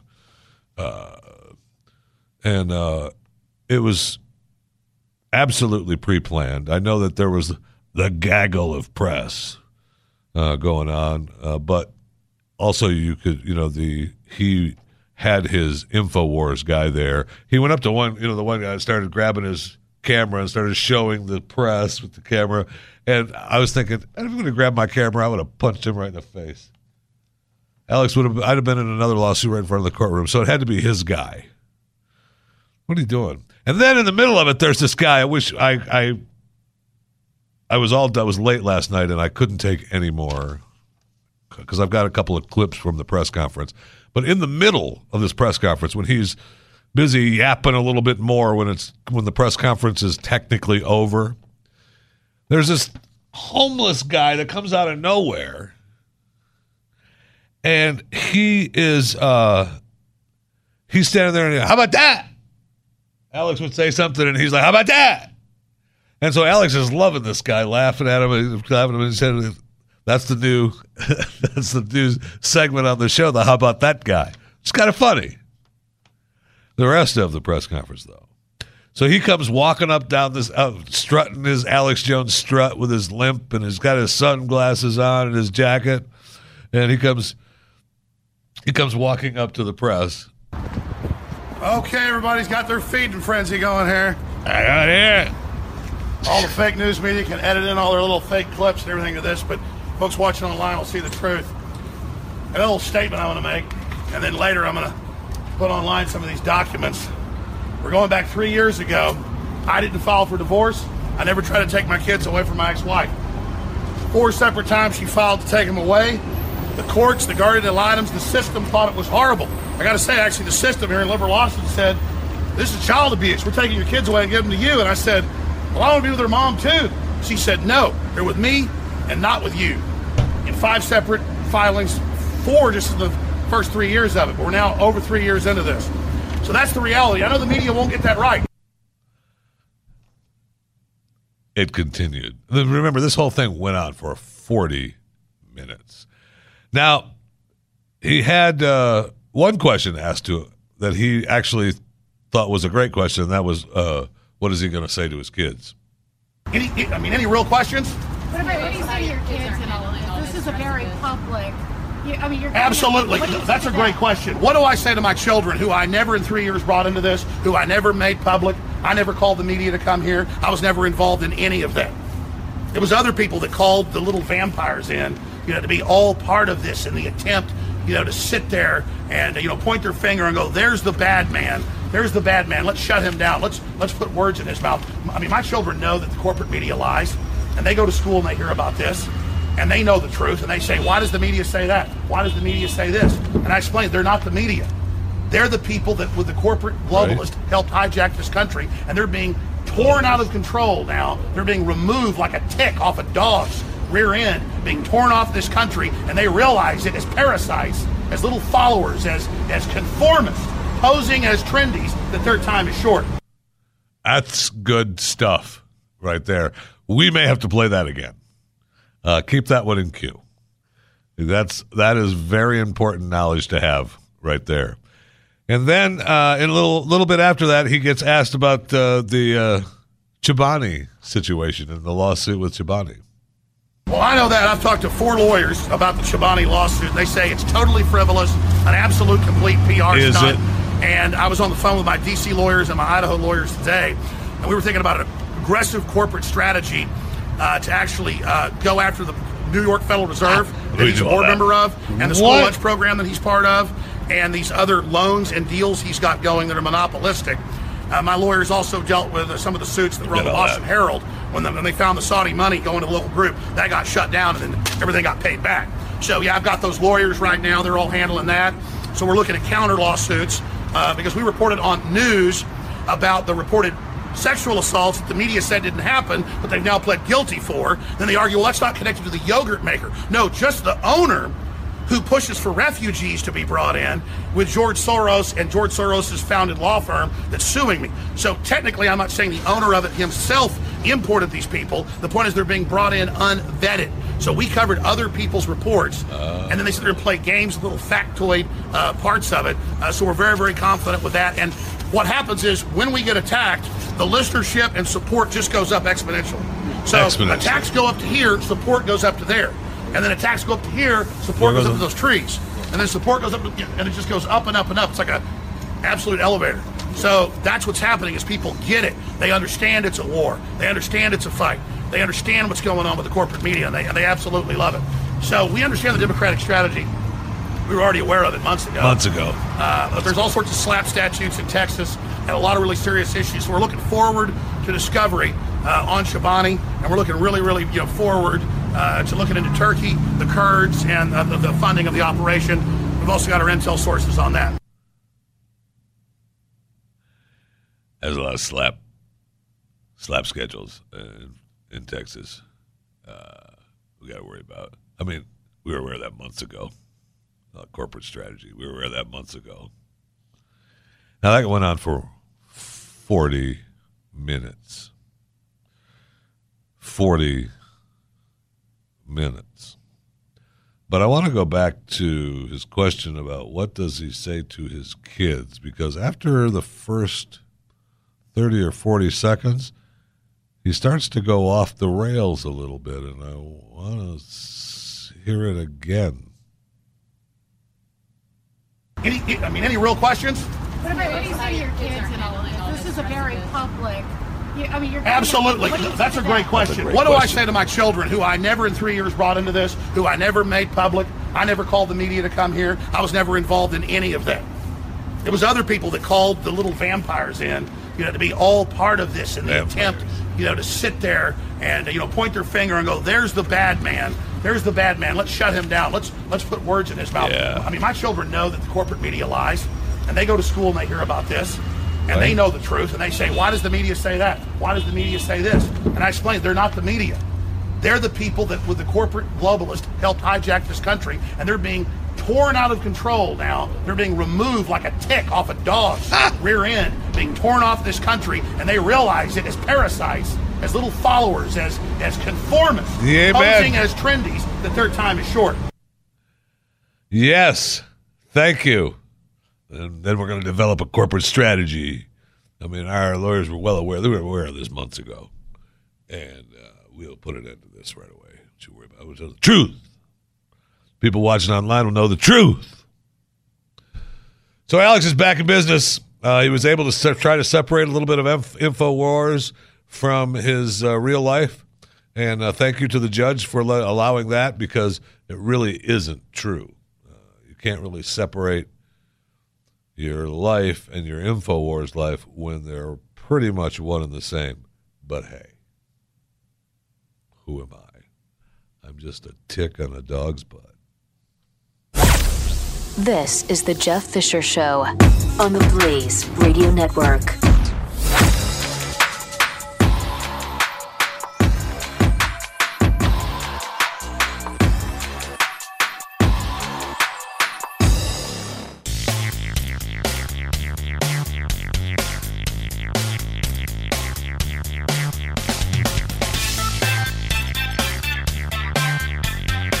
The Jeff Fisher Show returns on the Blaze Radio Network.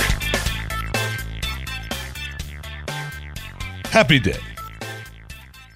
888-900-3393 is the phone number. Lawrence Jones, uh, he's around the building somewhere waiting to take over the helm here at the top of next hour. And the Lawrence Jones Show, Mike Slater be on after that, and Joe Pags after that, rounding out your Saturday brand spanking new programming on the Blaze Radio Network. So a little bit earlier, I mentioned the headline of the world's uh,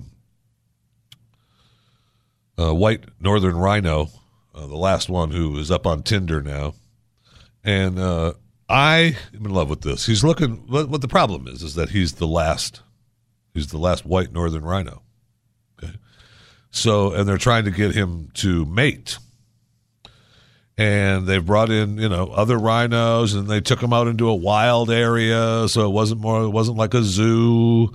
And uh, you know then uh, he's mated a couple times with a couple of the couple of the female rhinos they've brought in for a little rhino love. And uh, they've even tried to help him one of my favorite lines is uh, one of the one of the rangers when we first tried to mount the girl, the Rangers guided him. But it was difficult with the rhino. No kidding. How about you just figure, you know, the rhino's probably got this. Right? The rhino probably probably got a feel for it. He knows what he's doing. I mean, maybe he doesn't. Maybe he's a virgin white rhino, northern. That's why he's the last one. So what they're trying to do is get him some some fertility treatments right? Because he's had a couple of opportunities to make uh, uh, some animal pregnant. I'm guessing it's another rhino, uh, and he hasn't, you know, hasn't done it. So they're concerned about it, and it's going to cost you know a lot of money. You don't just, you don't just. We've upped our fertilization. Now up yours. It costs a little cash for rhinos. So they're trying to raise some money. So they put a profile on Tinder, and if you swipe right on Tinder, if you swipe right, that means you like and uh, that takes you to another page, which you know then you can link up and donate some money to help Sudan, the rhino. Now his profile, you can't have you can't be on Tinder without a profile. You don't be stupid. And his profile is, I don't mean to be forward, but the fate of my species literally depends on me. That's a good line, and for him it works because it's true. I perform well under pressure. I like to eat grass and chill in the mud. No problems. Six feet tall, 5,000 pounds if it matters. That's good stuff right there. I don't care who you are. That's good stuff. Six feet tall, 5,000 pounds if it matters. So good luck to uh, us, Sudan and I hope that they find somebody that uh, they can guide you into to make a little northern white rhino. I think you know what I'm saying. You get this. Poachers are selling northern white rhino horns. All right. So my man Sudan got those big ass horns on his head. My man Sudan, white rhino horns, fifty thousand dollars a kilo making them more valuable than gold or cocaine. Wow. Rhino horn. Want to take some? So you got to help. You got to help my man Sudan. I'll go swipe right. I mean, really, the the fate of his species literally depends on him. And you know, he's six feet tall, five thousand pounds if it matters. Good stuff. Great news from the television world, and I, I I mean this with every oh man ounce of being in me. You know how shows are really big and you like them and they're really strong and then they go away and you think, "Yep, I used to watch that." But we've we evolve. We evolve.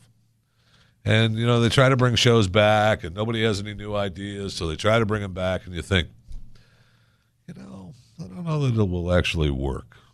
Eh, not sure. So, news out now that Roseanne Barr, John Goodman, and Sara Gilbert are on board for the eight episode project, which is currently being shopped to networks. Roseanne, the revival in the works. Now, I personally remember when Roseanne was really, really big. You know, the show.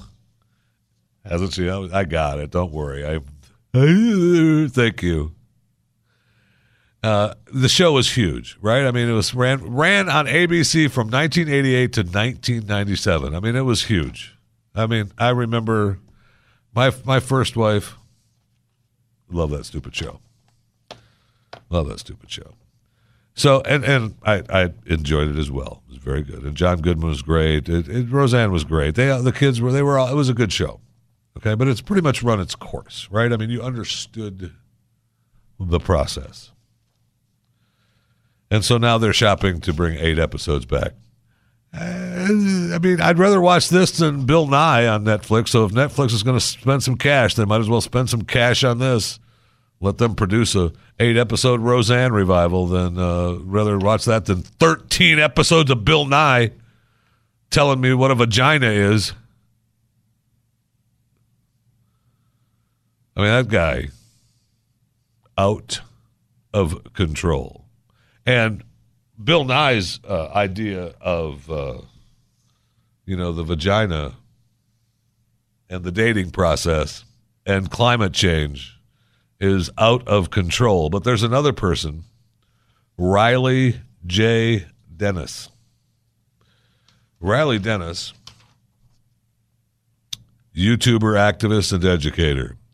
She, looks like it was a he, worked as editor in chief of the Quaker campus newspaper, where she, looks like a he, pushed Whittier College to reform how they dealt with cases of sexual assault. She received a bachelor's degree in writing words. She received a bachelor's degree in writing words. She, he, a combination of creative writing and anthropology, and used her expertise to publish a series of three young adult fantasy books with characters from diverse backgrounds. She works to educate the public on a range of issues, all connected through social justice and intersectional feminism, mainly focusing on rape culture, gender identity, sexuality, and fat phobia. Fat phobia is real and live today and strangely socially acceptable. Presentations looks at how a society have confirm, conflated health with weight of decades for decades. It examines language that is harmful. I got to read this right. The print printed version is not right. We're going to read more about Riley Dennis. I want to find out about fighting rape culture, which is, I mean, it's important to fight rape culture since there really isn't one. Uh, how the college newspaper can create social change. Uh, I don't know. Does anyone read newspapers anymore? Uh, figuring out your gender, how we know who we are. I think I can figure that one out. How we know who we are. What gender am I? And fat phobia. Why society hates fat people and how we can stop. I mean, I might agree with Riley J. Dennis, she, he, on uh, fat phobia. Living example, okay, of uh, someone who is. Well, I mean, I'm I'm not fat phobic. I've been surrounded by people I think who are. They use that my fear of being fat to scare me. But how can I be feared of being fat if I'm fat? Oh, fat phobia. I can't. I don't know. Maybe I don't have a phobia at all. I'll figure it out. We'll uh, hear from Riley coming up. How'd they going? The Jeff Fisher Show, the Blaze Radio Network.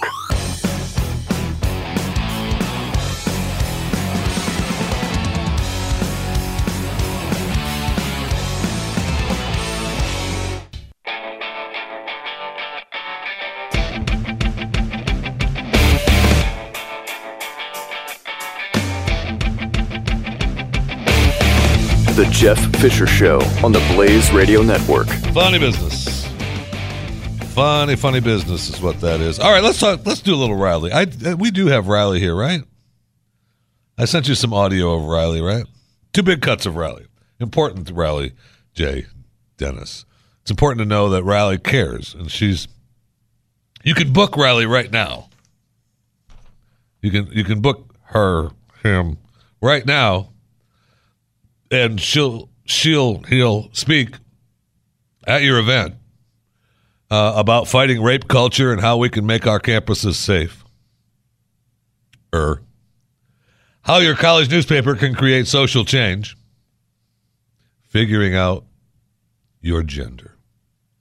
How we know who we are. and fat phobia.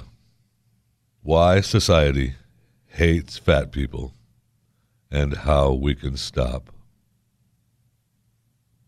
I mean, it's important, right? It's important. Now, one of the things you can have her, he talk about is intersectionality, how to bring others into your feminism. Riley uh, has a bunch of videos and goes on and on and on, but one of my favorite ones, she likes to come up with words. He likes to come up with words. And uh, she has a new word called cis sexism. Cis sexism, uh, which means prejudice or discrimination against trans people. What other word means discrimination against trans? Oh, transphobia. we can't just use that, though. We can't just use one word. We've got to come up with something else, new one. So we'll call it cis sexism. And Riley, uh, Riley is very informative, very, very informative. And um, well, let's hear from Riley, shall we? Let's start it off with the beginning of Riley. Recently on the internet, there's been a lot of discussion around genital preferences and transphobia. In this video, I'm going to use the word cissexism instead of transphobia, but they're really similar words. Most basic, cissexism means prejudice or discrimination against transgender people. So what's been happening is that some people are making the argument that it's not cissexist at all to only be attracted to people with one kind of genitals. For example, these people might argue that being attracted to only women with vaginas in no way negatively affects trans people. On the other hand, I would argue that it's more complicated than that. We all have our implicit biases built into our preferences, and gender isn't as simple as just the genitals you have. But after I say that, I oh. usually get a bunch of blatantly cissexist responses. So Right? I'd address all of those responses at once. Okay, now, now she he goes on to explain uh, the typical responses. Number one, you're being homophobic. You're upholding rape culture. I'm allowed to have my preferences. I have a trans friend who says this is okay. Now, I think that she happens to mention a body part in this next when she says goodbye, so just be prepared for that. Um, I was going to edit it out, and then I thought, you know what? I, I don't want to do that because I, I don't want to be a cis sexist. I don't want to be part of cis sexism.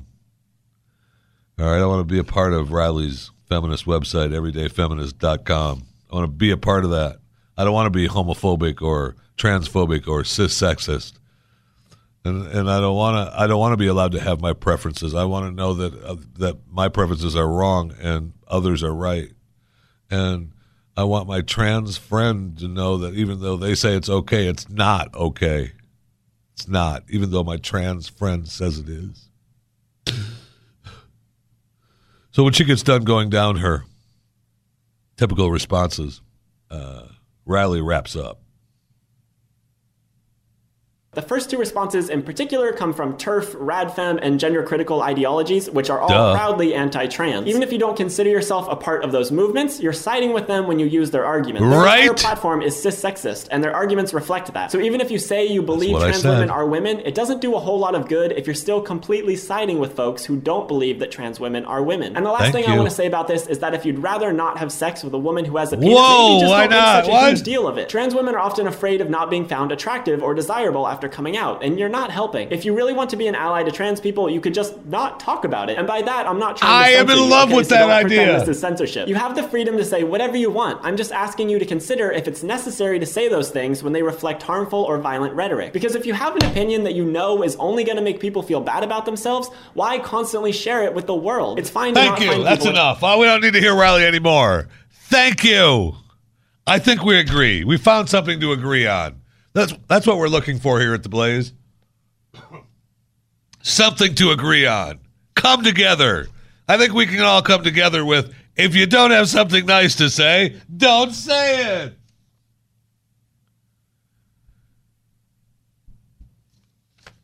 If you think trans people are weird or bad people, don't say it. Because it makes them feel weird when they come out and they feel strange. How about they don't come out? How about that? How about they just stay in the closet? How about that? How about the 1% of the people that are trans just stay in the closet? How about that? Oh, no, no, I can't say that. No. Oh, I'm sorry. Don't stay in the closet. Don't stay in the closet, but don't talk about it. All right. I am a cissexist. I am. Uh, and I don't mean to I don't mean to promote cissexism. I don't mean to promote transphobia. Because I don't have transphobia. In fact, I believe I'm the one who said if you have to go to the bathroom, go ahead and go. I don't care. But don't make a big deal about it, i.e., O'Reilly. Why you got to keep ramming it down my throat, so to speak? Why? Just go. Nobody stopped you before. All it is now is that you want to be able to, I'm trans and I'm going into this bathroom. So? How about shut up and go to the bathroom? How about that? I don't announce when I have to go. Usually. At times, you know, you, you might have to. There was this one time. There's one time at band camp. Very few will get that reference, but those that do will laugh. Okay. Now, I will say that a new report claims a dramatic shift in millennials who identify as LGBTQ compared to other age groups. Well, A, let's I want to be a little ticked at this story because it's LGBTQIA. Okay? I've had just about enough of IA not getting the respect that it deserves, but will I digress? Okay? All right? LGBTQIA. All right? That's what it is. Sorry to disappoint you, but the IA is there now. Okay? lesbian, gay, bisexual, transgender, queer, intersex, asexual. Got it? People lined the sidewalk during the Gay Pride March in New York, and boy, what a look! What a crowd that was! What a crowd that was! This picture that I'm looking at right now. Oh man, twenty percent of millennials ages 18 to 34 identify as LGBTQ. Again, minus the IA. It's going to be hard for me to let that go. Accelerating acceptance is the latest report. 20% of millennials ages 18 to 34 identify as LGBTQIA, compared to 7% of baby boomers ages 52 to 71 who answer the same way. The total population who identifies as LGBTQIA is 12%. 12%? 12% lesbian, gay, bisexual, transgender, queer, intersex, asexual.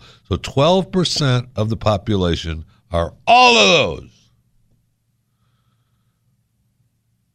which makes uh, that doesn't mean that lesbians or gays or bisexuals or transgenders or queers or intersex or asexuals are 12%. That means that the entire package is 12%. And we have to go through the so many hoops, have to get so many things rammed down our throats, so to speak, over this topic. Unbelievable. Unbelievable.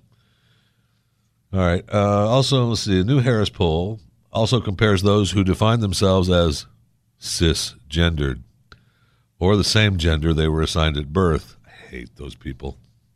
Man, do I hate those people. No, I'm I want to be the gender I was assigned at birth. Get out.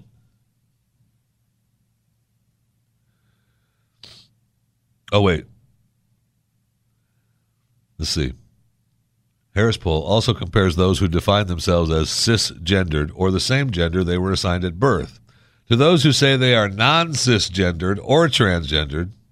According to the report, 12% of millennials identify as non cisgendered, indicating they do not identify as the same gender they were assigned at birth, but only 3% of baby boomers and 6% of Generation X, ages 35 to 51, identified as non cisgendered. I can't read any more of that. Oh my God, was that cissexism? Yes, it was. Sorry. Nah, I'm not really sorry. This is The Jeff Fisher Show on the Blaze Radio Network.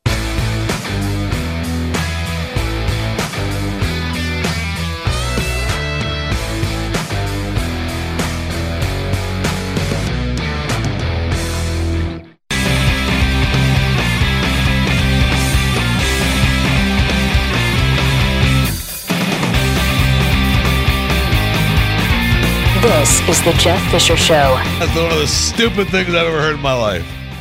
No one. A statement that should never be spoken from a human being. Oh, no, Doc, I'm fine. I don't need any painkillers. What? Anyway. oh, no, good for you. I'm glad you're doing better. I mean that. So I've been thinking about car accidents for all day because Chris was telling uh, the, our my producer here on Saturday was telling us about his accident earlier in the broadcast, and I was just giving him a hard time because, oh no, Doc, I'm fine. I'll just you know, I don't worry about the pain.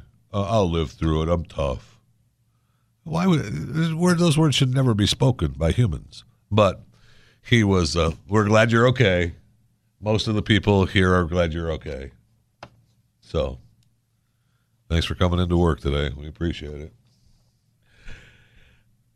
So, how many of you like to be under big covers, comfy? You want to be nice and comfy and cozy and warm? Not supposed to be that way. You know what? Doctors say, hey, you're supposed to fall asleep naked and it's supposed to be cold. Okay? Life is much better when you sleep naked and you keep it cold. And when I say keep it cold, like I keep my house at uh, about 52. So this really isn't cold. I don't. But one of the things is I love it cold here at work because I'm like 800 pounds and I sweat, so I don't like to sweat. But at home, I like it comfortable. I don't necessarily like it cold like I like it here. And but they're telling me here that according to uh, a Dr. Chris Winter, science dictates science dictates that temperatures between 60 and 67 degrees Fahrenheit are ideal sleeping conditions. Now, that having been said, now I'm also supposed to sleep naked. Okay? Now, I realize, I don't know if you realize what cold weather does to human beings, but it does something in particular to males that's not pretty. By sleeping at cooler temperatures, your body will thank you, according to the study published in Diabetes. Who doesn't get? I mean, I'm way, uh, my copy has not been. I went out to the mailbox yesterday looking for my copy of Diabetes, and it hasn't arrived yet. Lowering your thermostat a few degrees before bed can help decrease your risk of certain metabolic diseases, such as diabetes. Huh? So keep it between 60 and 67 degrees. Wow. That is amazing. According to the naturopathic doctor and best-selling author Natasha Turner, sleeping under conditions that are warmer than 70 degrees will inhibit your body from cooling down naturally. Ah, I got to tell you. Oh yeah, and also uh, what happens is uh, sleeping in a colder environment, the amount of brown fat or good fat uh, it's created, so it's always good to have brown fat as good fat. And we never did get to the the big Fyre Festival. I'm told that uh, Doc Thompson, the morning show on the Blaze Radio Network, Monday through Friday, uh, did an exclusive interview with uh, the guy from Fyre. So uh, that's a fascinating story. They charged a bunch of money. Uh, brought a bunch of people in. It was supposed to be a big party all weekend, two weekends, two weekends, right? And uh, they got there, and it was supposed to be all laid out and uh, it was nothing. Uh, thanks for coming, but uh, there's nothing here. And uh, I love that. In particular, I like the story that everyone was supposed to have a their own little custom tent, and uh, there was only a few tents out in the field, and the guy was like, "It's raining. First come, first serve. Run to the tents." And so they had a big fight over tents. That's a good weekend right there. That's a good weekend right there. Thanks for coming along for the ride. This is the Jeff Fisher Show, only on the Blaze Radio Network.